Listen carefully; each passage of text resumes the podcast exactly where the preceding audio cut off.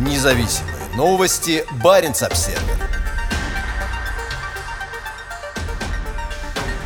Запрет на ввоз путинки и другой российской водки – Путешествующие через границу из России в Норвегию и Финляндию больше не могут беспошлино провозить литр водки или других спиртных напитков. Запрет следует из санкций, введенных ЕС из-за неспровоцированного российского военного нападения на Украину. В Финляндии таможенная служба страны сообщает о том, что путешественникам больше нельзя ввозить из России крепкие алкогольные напитки, такие как водка, виски или ром. В Норвегии новые ограничения найти труднее, но теперь они опубликованы в виде приложения к положению об ограничительных мерах, введенных в отношении России. Новые правила распространяются как на алкоголь, приобретаемый отдельными гражданами в российских магазинах беспошлиной торговли на границе, так и на более крупные коммерческие партии. При этом в соответствии с действующими таможенными правилами слабоалкогольные напитки, такие как пиво и вино, можно возить как беспошлино в пределах квоты, так и в качестве облагаемой налогом продукции. ЕС ввел обширные санкции против России, и в связи со снятием коронавирусных ограничений мы хотим напомнить частным лицам, что импортные и экспортные санкции распространяются и на них. Частным лицам также необходимо учитывать рекомендации Министерства иностранных дел Финляндии относительно поездок в Россию, несмотря на снятие снятия коронавирусных ограничений, заявил директор по контролю за выполнением законодательства таможенной службы Финляндии Мика Грёнберг. Гражданам также необходимо помнить о том, что им нельзя вывозить в Россию так называемые предметы роскоши, стоимость которых превышает 300 евро. Это могут быть ювелирные украшения, смартфоны, спортивный инвентарь, а также многие виды одежды.